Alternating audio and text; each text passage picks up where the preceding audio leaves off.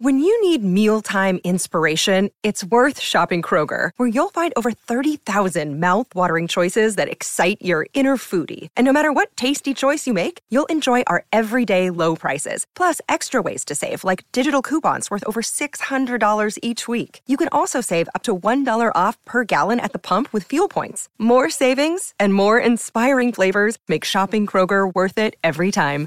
Kroger, fresh for everyone. Fuel restrictions apply.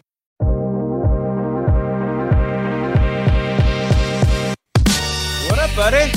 Hey, dude, how are you? So good, so good. Well, I say so good, but like I look outside and California is burning down around me right now. Is that like the new? But that's like normal now. Like Yeah, it's, it's- just we're so used to it now. It sucks because it's it's close again. Like I get it. This is like one of the things that happens when you live in California. We get fires and earthquakes. And then again, I look at this is just 2020. I mean, the, you know, what we what is it? The hurricane, you know how they go through the list of names? They go through like man, woman, man, woman.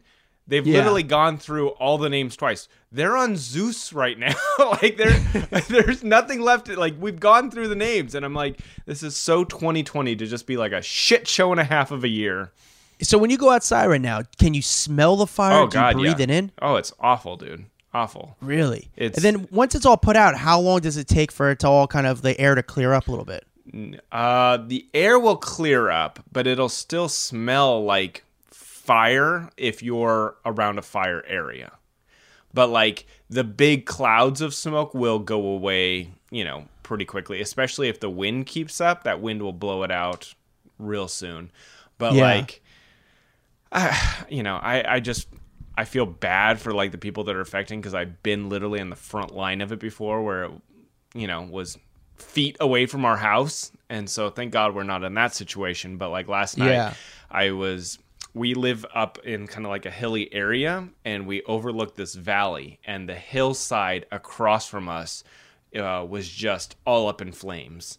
So like there were helicopters. We have this reservoir right next to our house. The helicopters are dipping in, grabbing water, taking it over to the hills.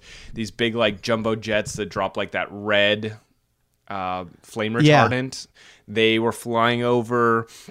Um, but literally at night, the sun starts to set, and it's just like the whole hillside was lit up in just this like fiery red. And it, the weird part is, it looks beautiful, but you're like, it's totally fucked up, you know? Like it, Yeah. it's like a, a disaster, but it looked this the whole ridge line was just lit up in fire. So when the planes come and drop the that stuff off, does it leave like is it a mess? Have you gotten hit with it by any chance? Have you seen on your It- clothes, on yeah, your car? so it, it leaves like this. I mean, it's like a red liquid. Well, not even liquid. It's more like a, a foamish kind of stuff. So yes, they, it was all over like our driveway and stuff during the last ones, um, but it cleans up. It goes away. oh, okay. Yeah, yeah.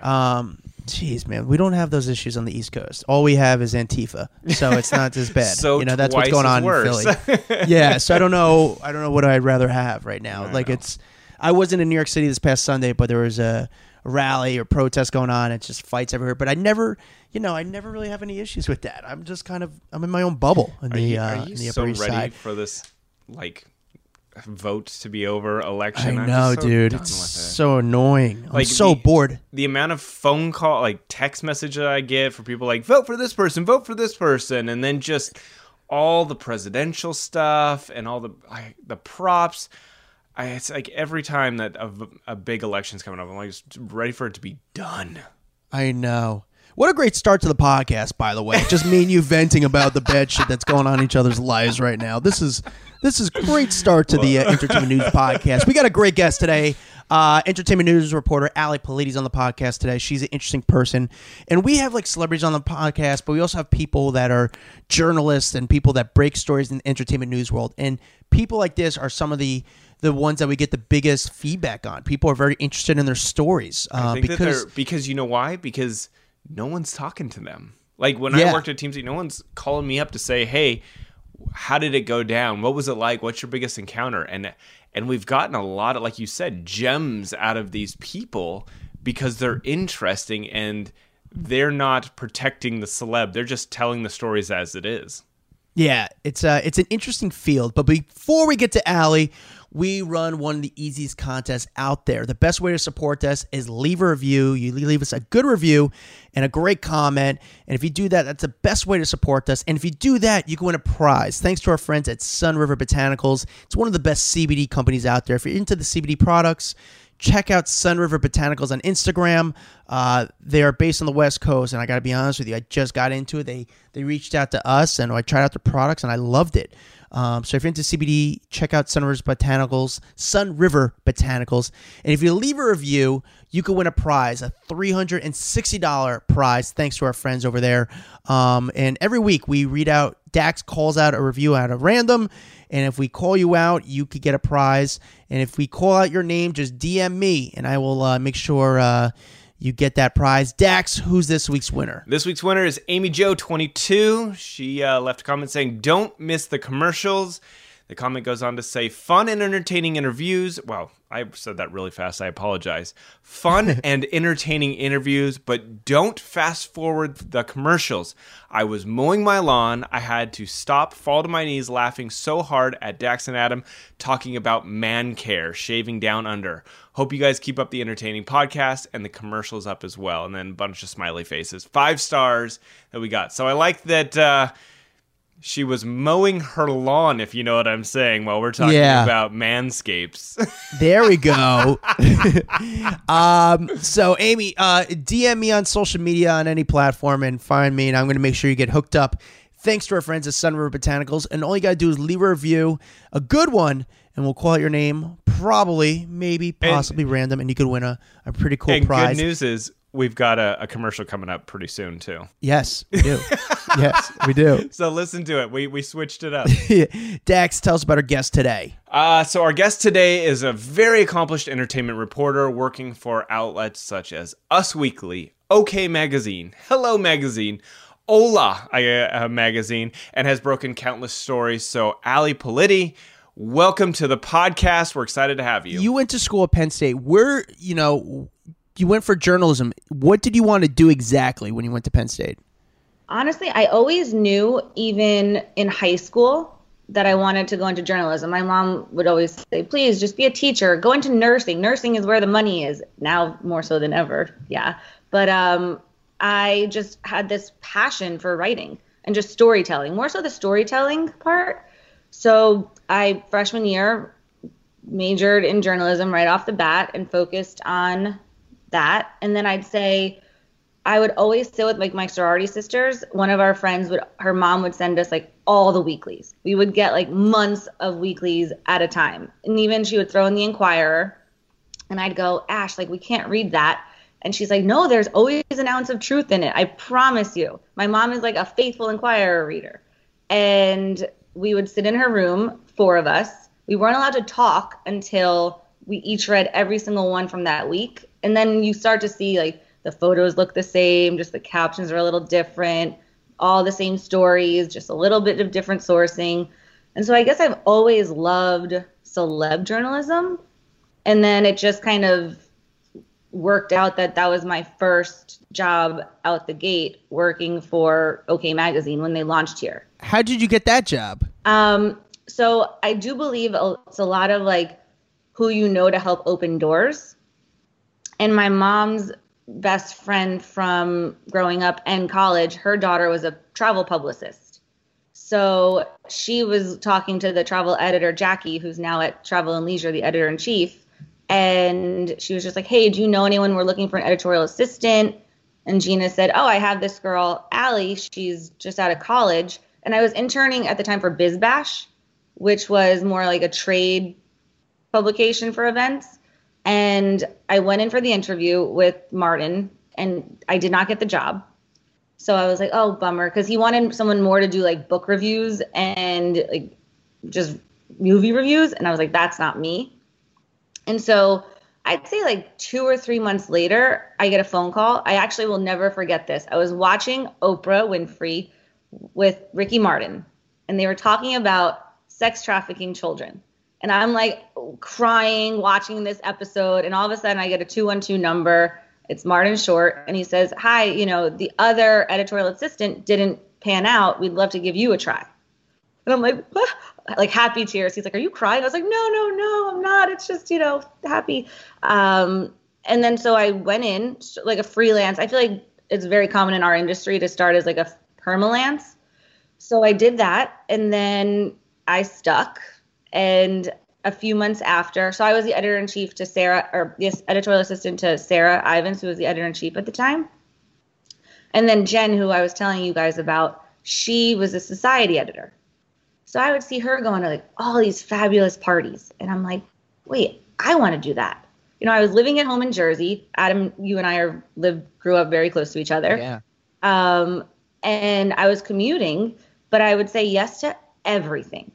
Like literally any red carpet, any event. I've covered, you know, a Black Eyed Peas album launch, Britney Spears' birthday at Tenjune. And I would run to Lord and Taylor because it was right across our office and I would get clothes for the night. And then I would just kind of couch surf from like all of my friends and they would be my plus ones as like their benefit for me staying over.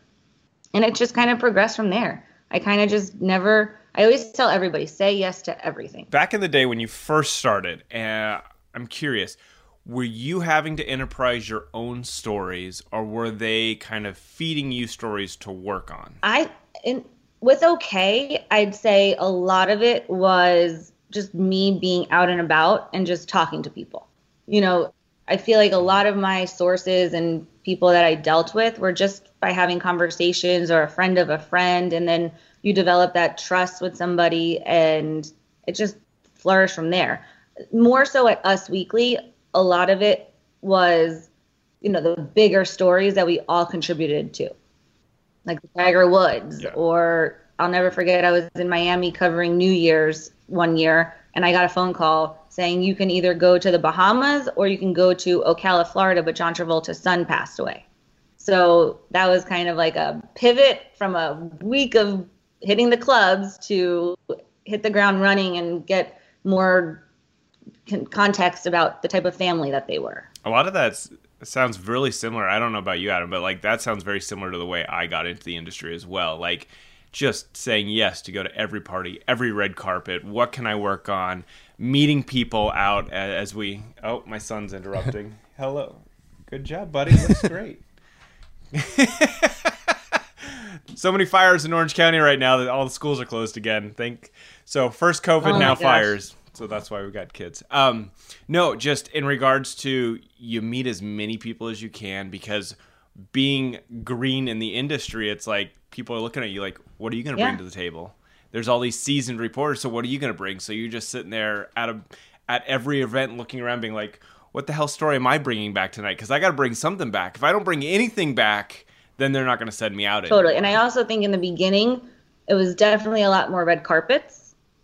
And then as my career progressed, I would cover the bigger stuff, but I would then send, because I never wanted to, I always thought it was important too, managing to give everybody the opportunity to have that experience. You know, now I feel like, so my last job, I was at Hello and Hola, and it was more of a digital site. So these the writers were sitting at a desk all day. So I would encourage them, like, guys, cover this red carpet. We let's get original content. Let's here's this event. And I always said, like, go, go, go.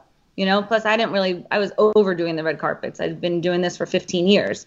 But I thought that the experience to add something to their resume, not just writing, would help them as well. All right, so let's take a quick break. We need to talk about support for the Hollywood Raw podcast is brought to you by Manscaped, who is the best in men's below the waist grooming. Manscaped offers precision engineered tools for your family jewels. They obsess over their technology developments to provide you with the best tools for your grooming experience. Adam, you ever cut your balls while trimming up, buddy? That's uh that's such a ridiculous question, but it's actually a very fair question. I have. I think a lot of guys have. If you I've been trimming ever since I've started getting hair down there, and I've used everything. I've used blades, I've used the buzzers that you use for your head and for your face.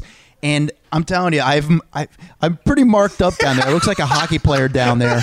But uh, to be honest with you, dude, ever since I used Manscaped, I have like textbook testicles right now. It's beautiful. They hooked us up, and it's a good product. I like it. And they're a third generation trimmer featuring a cutting edge ceramic blade to reduce grooming accidents thanks to advanced skin safe technology pioneered by Manscaped. And one of the coolest things is because they actually sent us these trimmers to test out. They're waterproof. So they've got this waterproof technology that allows you to groom in the shower. It's really dope. And one of the coolest features is the LED light, which illuminates grooming areas for a closer and more precise trimming. They've also upgraded to a 7,000 RPM motor with quiet stroke technology. So there you go. You can trim in the dark. All right. And if you're listening to me speak right now, I want you to experience it firsthand for yourself. Adam, tell them what the offer is.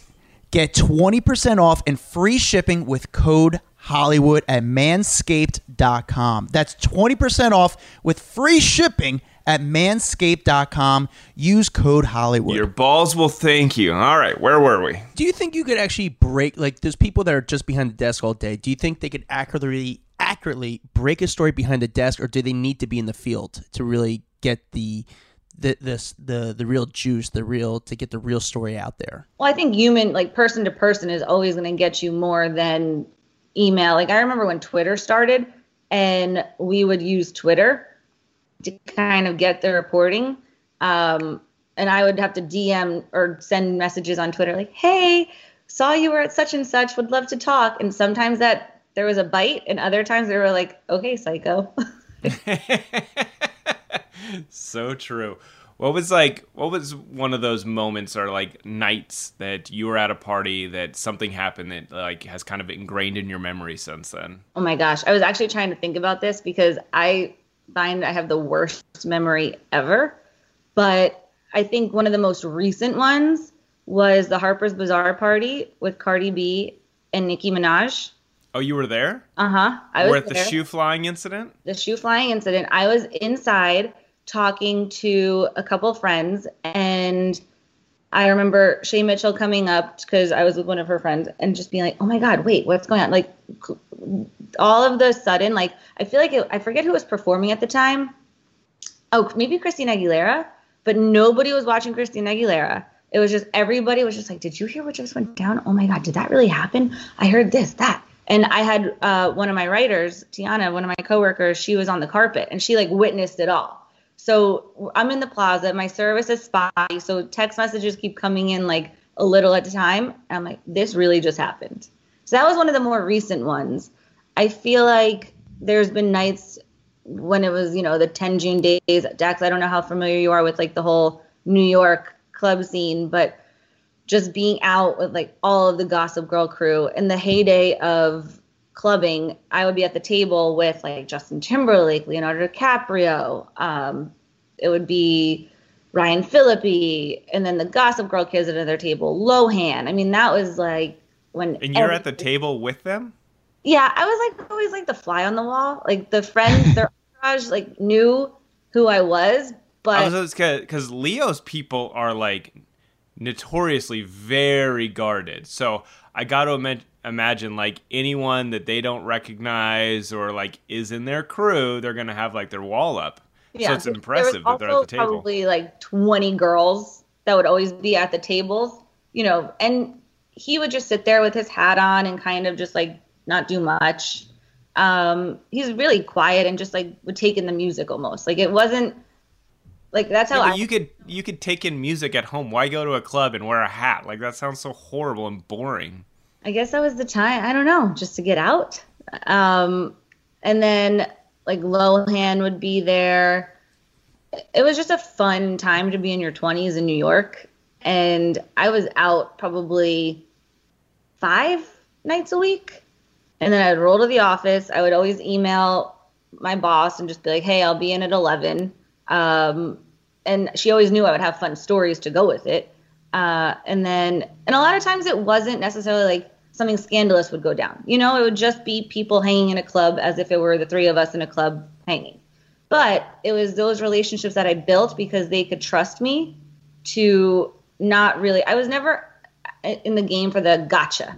You know, like I never mm-hmm. wanted to just kind of screw anyone over. And if I gave somebody my word that I was just there like hanging for myself because what 25 year old wouldn't want to be out um they they trusted me and i think that that has gotten me really far in my career by having that trust what's yeah. it like parting with lindsay lohan oh my gosh i mean she, I would always be like bouncing bet- between tables, and she was fine. I mean, you know, I feel like back in the day there were those.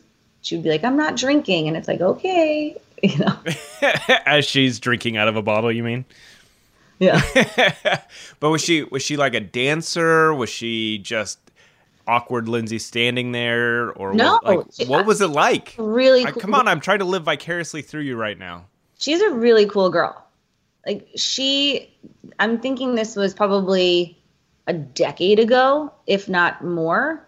Um, but just like a fun girl who wanted to be out in the scene and would be with her friends, and she really would just stick with her friends, and that was it. I was never like I, again, I say I was like the fly on the wall that was kind of like there, but not always a part, like not a part of it. But and then I would run into some other, you know, gossip reporters, and then we would hang, and then that was it. I remember seeing uh, Leo in the club, and it's so interesting because he wears hat, and he's very kind of recognizable because the way he wears his hat. Um, and you feel like every single girl would try to like they everyone knew where he was at all times. And they'd always like try to act like they were too cool for it but they'd always kind of glance at him every like 20 seconds to like where is he at now? And every tr- every girl would try to get like their their 10 seconds with him just to try to see if they could get him. And it was it was like the it was like the club version of the bachelor. Very fast pace and like just see if a girl could get him. It was just very very interesting but very guarded the people around them are very guarded how was you and again i was around during the gossip girl like towards like the end of it and it was interesting seeing like penn and blake because at the time they were they were together i think dax this is a crazy story i, I was a sunday night i was Sorry, at a can I ask a question? You guys keep saying the Gossip Girl. Are we talking like the TV show Gossip Girl, or is there something I'm missing here? the tv show okay, It was a just big being the- deal. being the LA person, I'm like, wait, am I missing? Like, what is Gossip Girl? Okay, New York show for us. I mean, that was like they were all around the same age as us. It was like they were out in the, out and about. It was the hottest show. Uh, so it was fun. It's crazy because it was such a big show but i'd never seen one episode um it's uh That was the perfect time to binge watch that. Yeah, I know, I know. But it's funny because I saw I was I remember a Sunday night I was at a bodega and it was like midnight and I was outside one of my comedy clubs and I ran into Penn and Blake in the bodega and I didn't realize there was a paparazzi outside. Like looking back, I'm like, oh, there's a paparazzi chasing them. But I remember running into my bodega. I was like, oh, what's up, guys? And they said hi to me. Like they acted like they're like, oh, hey, what's up? Like I think they were confused. Like, do we know this guy? I was like, hey, man, I'm doing a comedy show around the corner. You guys want to come? And again, it was like a midnight on a Sunday, and they looked at each other like, okay, sure. And they came with me to the comedy club around the corner, and I just met them. And they came to my show. They watched it. They were fun. They were cool, and that was it. And then, then they broke I can't believe they actually after. came.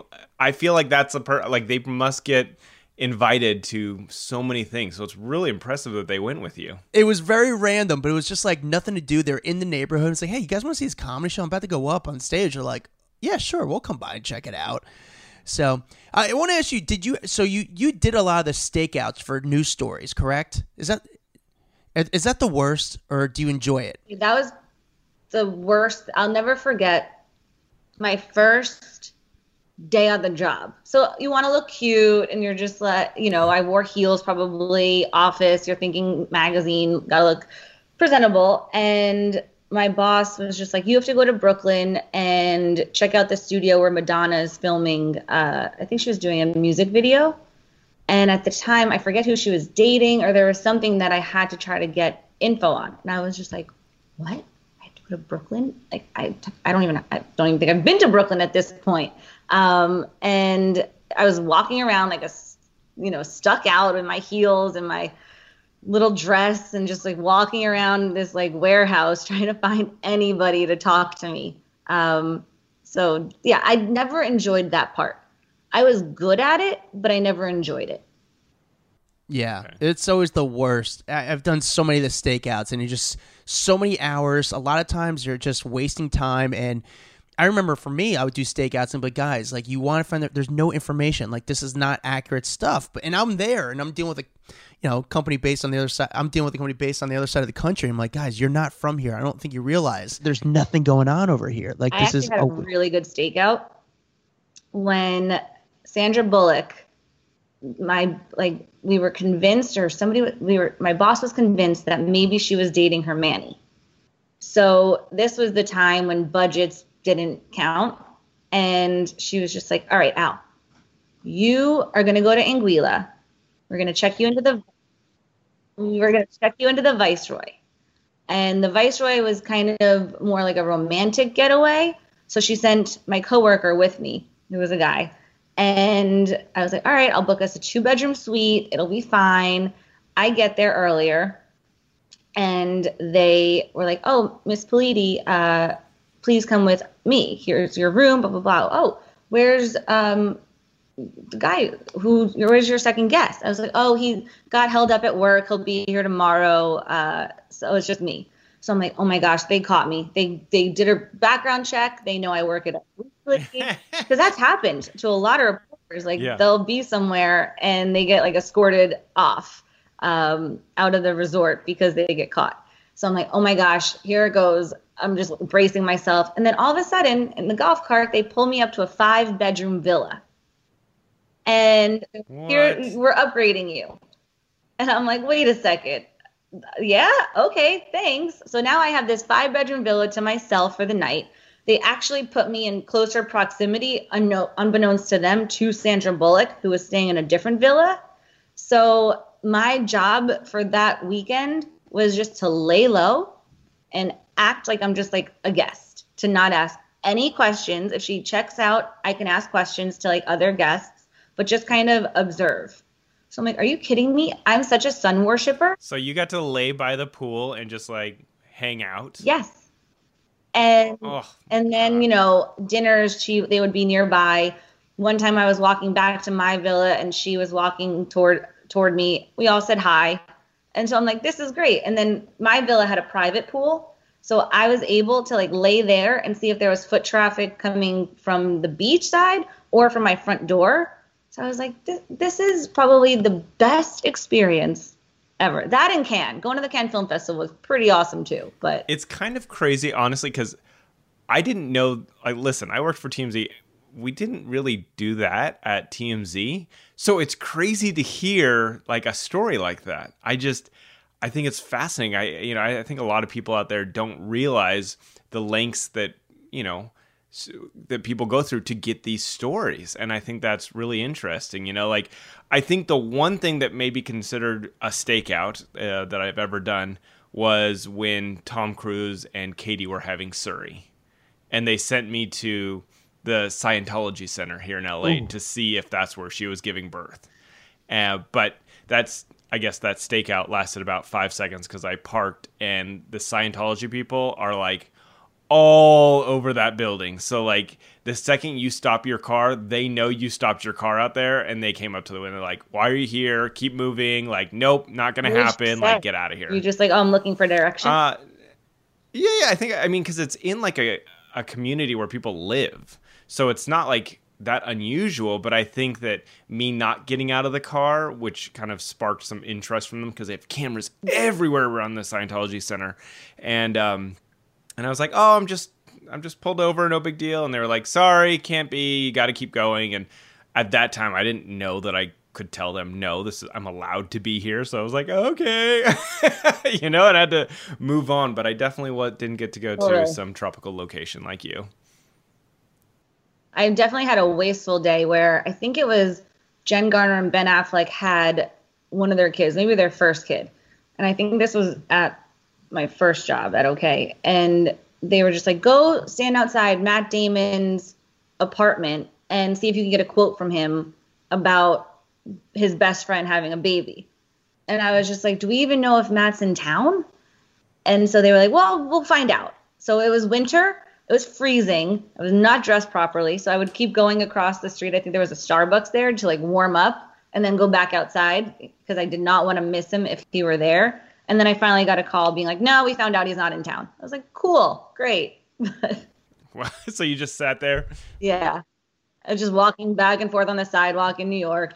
I remember doing uh, Orlando Bloom after he just got divorced and from Miranda Kerr and he was on Broadway at the time, and there was a bunch of paparazzi on the street, and there everyone was at the corner. He lived in Tribeca at the time, and he just got divorced. It was a Friday. He just got divorced from Miranda Kerr, and all the paparazzi are at the corner of the street because we could see if he walked out of his apartment because it was a dead street if he left his building. We want everyone didn't want to camp outside directly out of his apartment, but it's a big shot.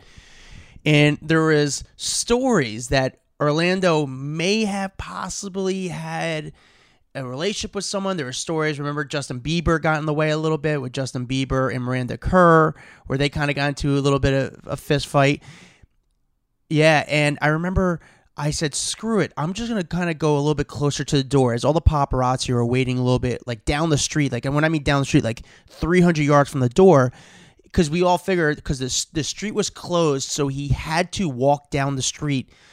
No matter what he had to do, he had to walk down the street to get to his car. And all of a sudden, I got a phone call. Do not ask Orlando Bloom about like Justin Bieber or like it was a weird phone call I got right before. And I just took a lap right down the street. As soon as I took a lap down the street, Orlando Bloom walked out the door. And I looked behind me, and all the paparazzi are just playing on their phones, not realizing that Orlando Bloom walked out. I'm like, holy shit! Like this is this is huge. Like Orlando Bloom, like basically just fell in my lap, so I whip out my camera, and I, I, but I start walking a little bit and act like I didn't see him, and let him walk down. And then all of a sudden, last second, I pull out my camera and I start talking to him. Orlando Bloom starts talking to me about the divorce, saying, you know, some very strong quotes saying, hey, you know, we're always going to be friends. You know, she's one of my best friends. She's the uh, mother of my child, and says some very big quotes. And I remember the paparazzi going, oh shit. And they start running down the street. But I'm so far ahead that I got pretty much the whole interview. And then he got into his car, and the paparazzi got nothing. But it was like, and I was so happy because it was ultimately a stakeout that only waited 45 minutes after everyone else was waiting there for about 12 hours. So it's pure oh. luck.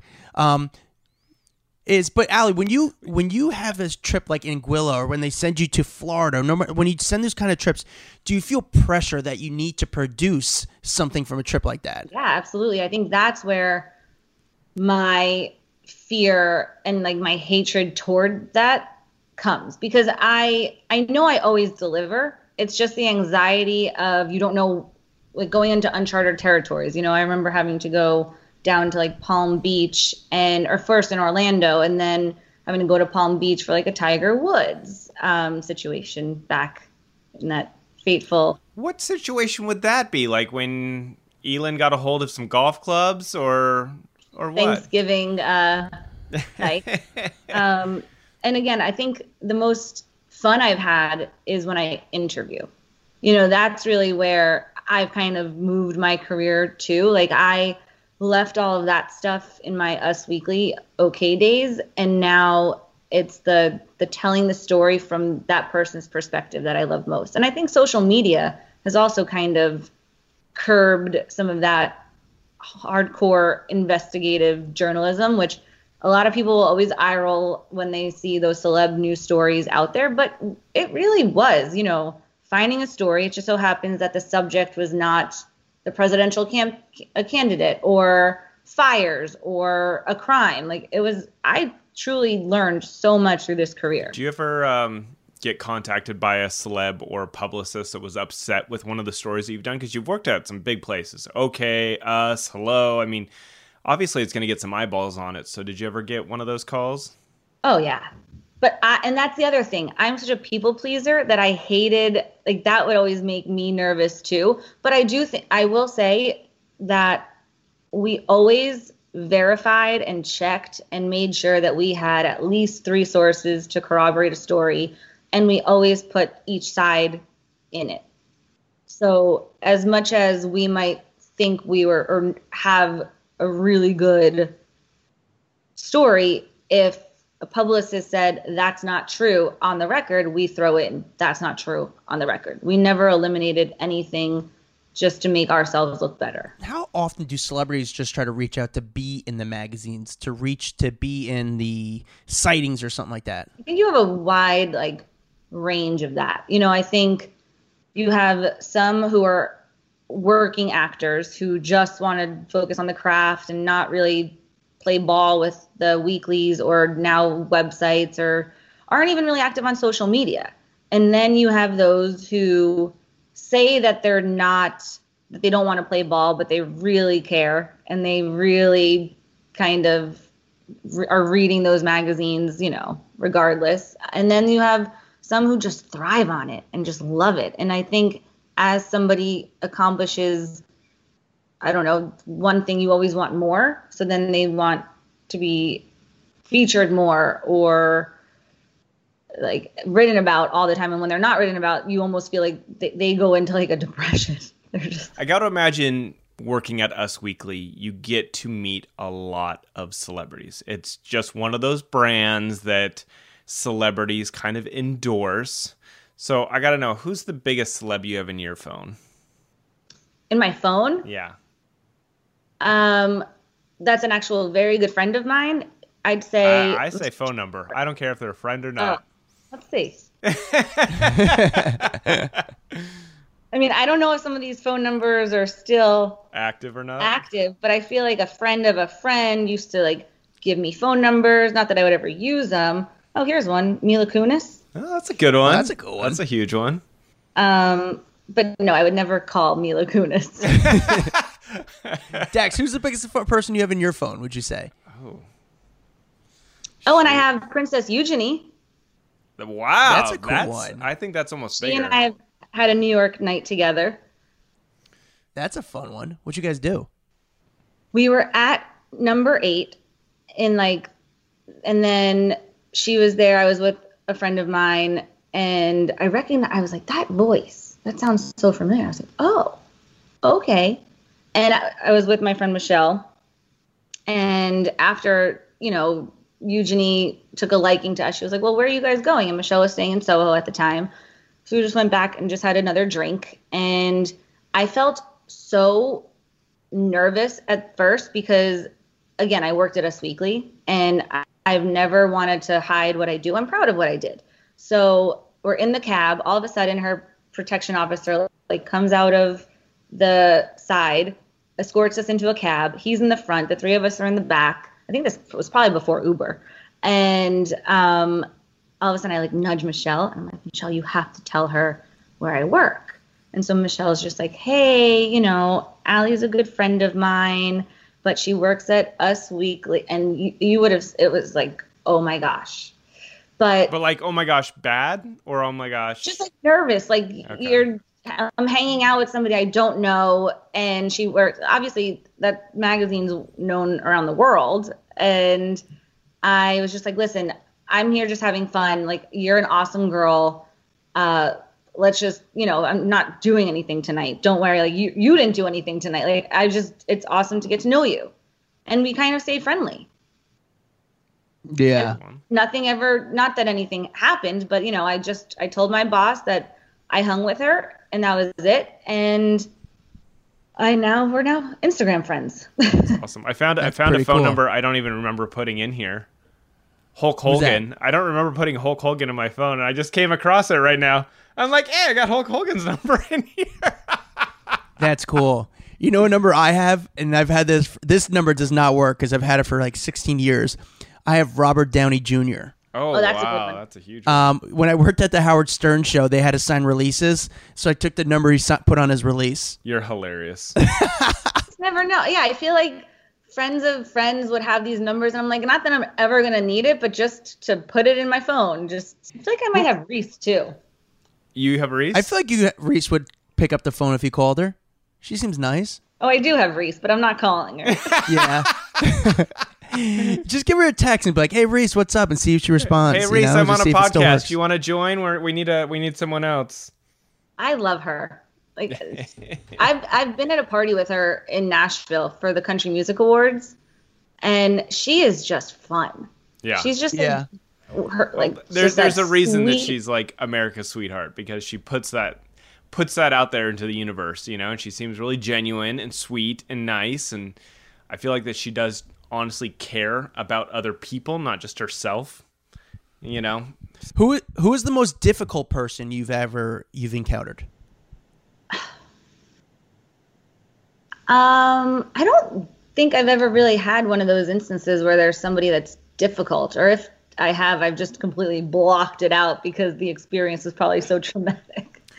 But I remember my first red carpet ever was Bruce Willis. Oh, that's a good guy. It was a charity event, and he like the reporter before me asked him something that he didn't like. So then it set him off uh the rest of the carpet. Like he was like kind of mean so i just kind of stepped back. I was like i'm good. I don't need to ask the question. Thanks. Even even if my question was going to be like how important is this charity to you? I was just like i'm good. Thank you. What what's the biggest story you've personally broken um I feel like there's at us it was really a collaborative affair. Like, maybe I had like a how little a tip and how- I was gonna say, how about you got a tip on a story that ended up being huge? I mean A Rod and Kate Hudson splitting. Um, I had somebody inside Beyonce's and Jay Z's wedding. Um, I was actually at the Nikki Beach Turks and Caicos opening, and the wedding was happening. So I'm like getting stuff from there. Um, I feel like I actually had brunch. This is more not a big story I got, but I she's now one of the biggest pop stars ever. So Ariana Grande. I'm sorry, who? I don't I don't Ariana know that. I don't know that name. the way you looked at me. I was like, wait a second, is his connection still bad? um, so I had brunch with her, her mom, and her brother, with her uh, two friends, and because she wanted to get into music, and she was still on Nickelodeon at the time, and her voice was just one of the most beautiful things I've ever heard. You know, she is a pow- she is a powerhouse when it comes to singing. So we met, and then when they were coming to New York, I was like, "Come by the Us Weekly office."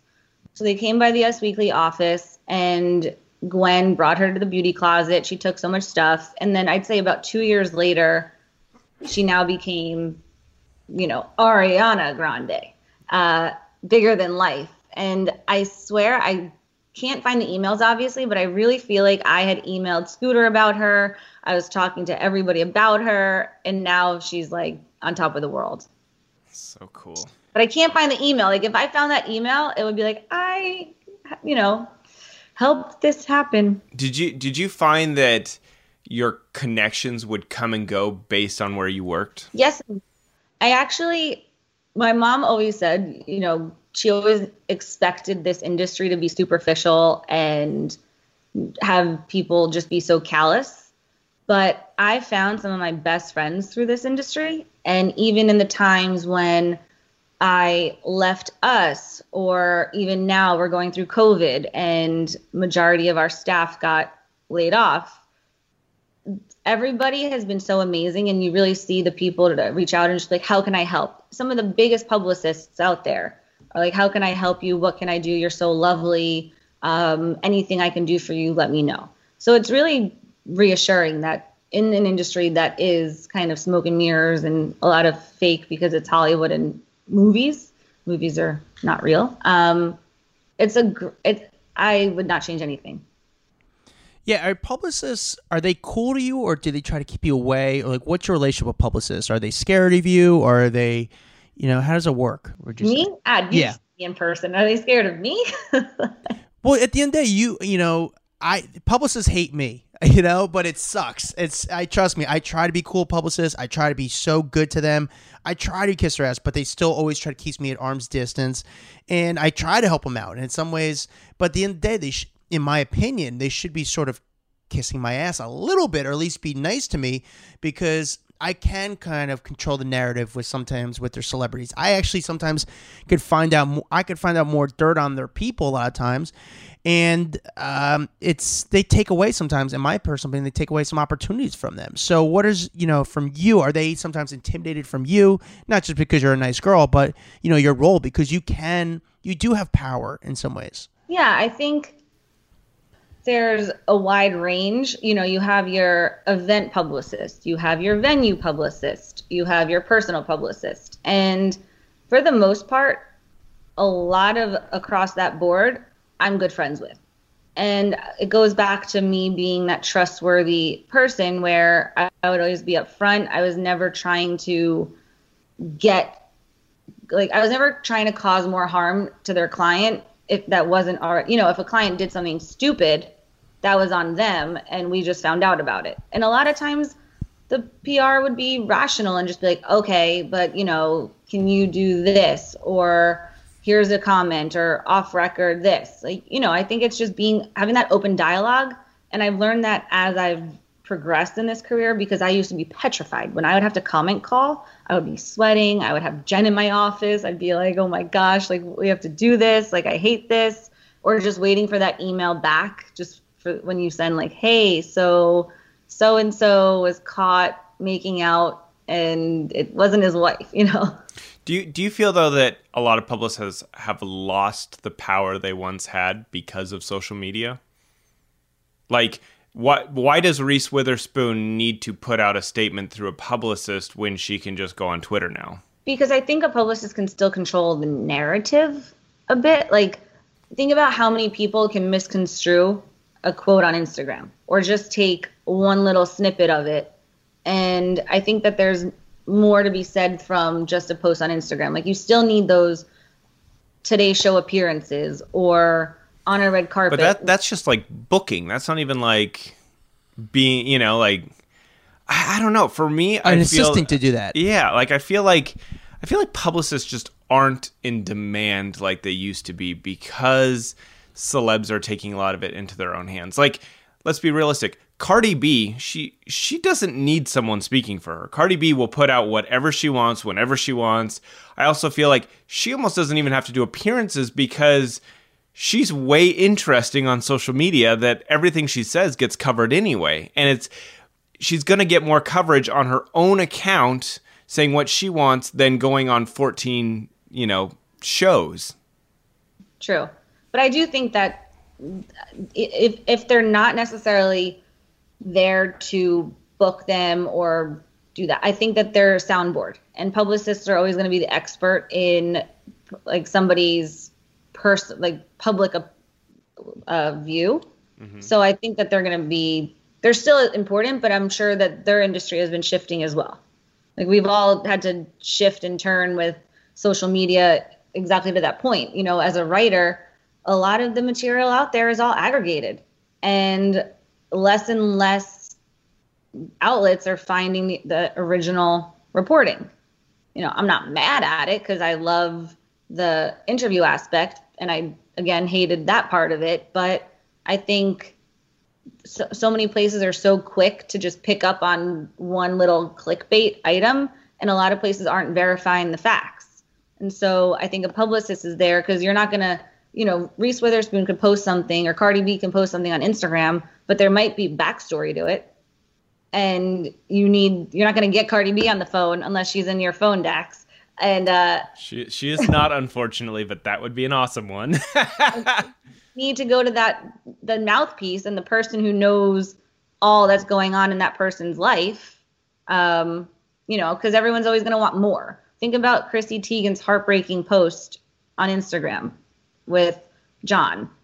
I'm sure her publicist was going crazy calls to like, you know, want to further that story. How is she doing now? You know, she's been off social media for a little bit. Um, so I think that there's always going to be a need for an agent, a manager, and a publicist, and a social media person, and an assistant, and hair and makeup, and all of it.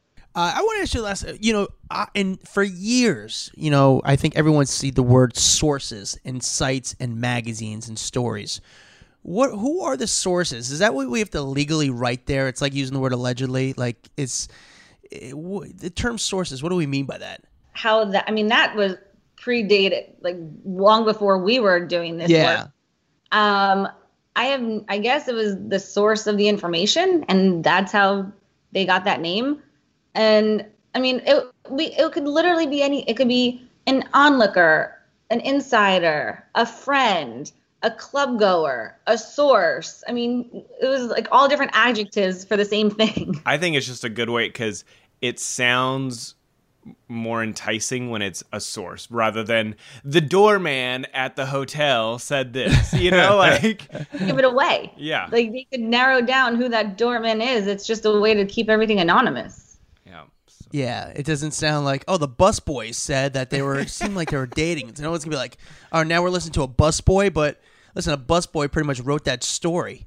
Uh, it's uh, it's cool. Um, So my last thing is this, and this is something me and Dax talked about last week on the podcast. We constantly see celebrities now doing photo shoots and like stories, more like photo shoots for magazines nobody reads. Like, eh, what is up with this? Why are what's this trend that people are doing these? You know, obviously the magazine industry has been kind of taking a hit in the last few years, but why why are celebrities doing these photo shoots for magazines that nobody reads? Um, I mean, I can't know for sure, but I always say that nowadays, like the bigger publications or websites, to really kind of make your name, you need a niche. Like you need to, the smaller publications are probably thriving because they're free, you know, they know where their audience, they know that a lot of times they're free publications. I don't know the ones that you're referring to, but I think a smaller publication is going to be more willing to work with the celeb and they can more maybe control their story the headline the photos a bit better than going to a much bigger more established publication who's like no you should be honored that you're on my cover Yeah, but like, yeah, you can control the narrative and the photos, but like, for no one to see it though. Like, that's the crazy part. but that they're smart in the sense that someone will see it because they're going to post it. So it goes back to social media. And, you know, Kim Kardashian just did Grazia Italia, which obviously Grazia is not a small publication, it's massive. Um, and it's all over the world. But that went, you know, somebody here isn't necessarily going to go buy Grazia Italia. So Kim posted it. You get her interview online. You get her uh, posting the photos, and you go search the website. Yeah, it's I Dax. We should just come up with some bullshit magazine and just try to see who will come and do a photo shoot. Start for up us. the Hollywood Raw magazine and just call it HR Mag, and people will be like, "Ooh, it's a magazine. I need to get a photo shoot for it." I really think that there's just the allure of it being a print magazine at the at this point. yeah, Actually, picked up um, for the first time in the longest time in Us Weekly, and it is so thin. We we just talked about this. Like, I think Us Weekly really should be focusing on the online thing because that's where everyone's going these days. I I realize that there's like this nostalgia to like the paper magazine. There's a lot of like older people that don't know how to go search the internet that pick up an Us Weekly. But it's really sad how thin it's gotten over there. It's like 20 sheets now. yeah across the board everything is so thin and i'm i'm sad that it's a digital world now because i do love a magazine. I do love a book. I was the one when traveling i would go literally buy like three or four monthlies. And at that point they were so heavy but i would just like lug them through the airport because i would just sit by the pool or wherever i was traveling on the plane. And i just think that there's something missing about being in front of a computer screen all day. I mean, kids are now seeing it with Zoom calls for class and getting extra screen time. Yeah. Well, Allie, thank you so much for your time. Uh, Allie again is an accomplished entertainment reporter. She's worked for tons of outlets like OK Magazine, Us Weekly, Hello Magazine. She's broke countless stories. Uh, you can find Allie at a p u l i t i on Instagram. She's a fun follow. Keep up with her. Allie, again, thank you for your time. I appreciate it. It's good to see you, Jersey girl, crushing it in the entertainment news world. Thanks, guys. Talk soon. What do we always say? We like talking to these people. I feel like from our experience, people enjoy hearing the reporters talk about their stories and the other side of the business because we, you know, unfortunately, and you know, a lot of the celebrities' voice is polarized when it comes to how people break stories in in the industry. But now you hear from the people who actually break the stories, and she had a big role at all these outlets. I mean, she was the managing news editor. She was, she was a she's a big deal, you know, in the news world, and she's broke countless stories. I think I was most surprised about the Anguilla story. I Yeah, mostly because I, I guess I didn't realize some of the lengths that these companies would go through to get stories. We just didn't do that at TMZ. And I'm not saying that you know, we just did it differently. We mostly because I think they were just cheap and they weren't going to send someone to Angu- Anguilla. True. Yeah, no, 100% true. But, then there's the um, other reason why why a lot of those outlets aren't doing so well anymore because they sent people for these expensive trips and didn't get the return on investment. Yeah, I just felt like all of like TMZ was like phone, phone, phone, get on the phone, phone, you know, like call people, call people. So, I mean, I know that there's definitely stories I can think of where it was a, a like stakeout type situation, but it wasn't a common thing ever. So I don't know. To me, that was the most fascinating part of the conversation for me. That still happens all the time. I have a friend who they rec- not recently before the pandemic, they made them stay at the Greenwich Hotel to do a story at Matt LeBlanc. Uh, and see if he was possibly drinking at the time because he was staying at the hotel for a while. So they wanted to see what he was doing. So they just put her up at the Greenwich Hotel, which is ve- one of the most expensive hotels in New York City.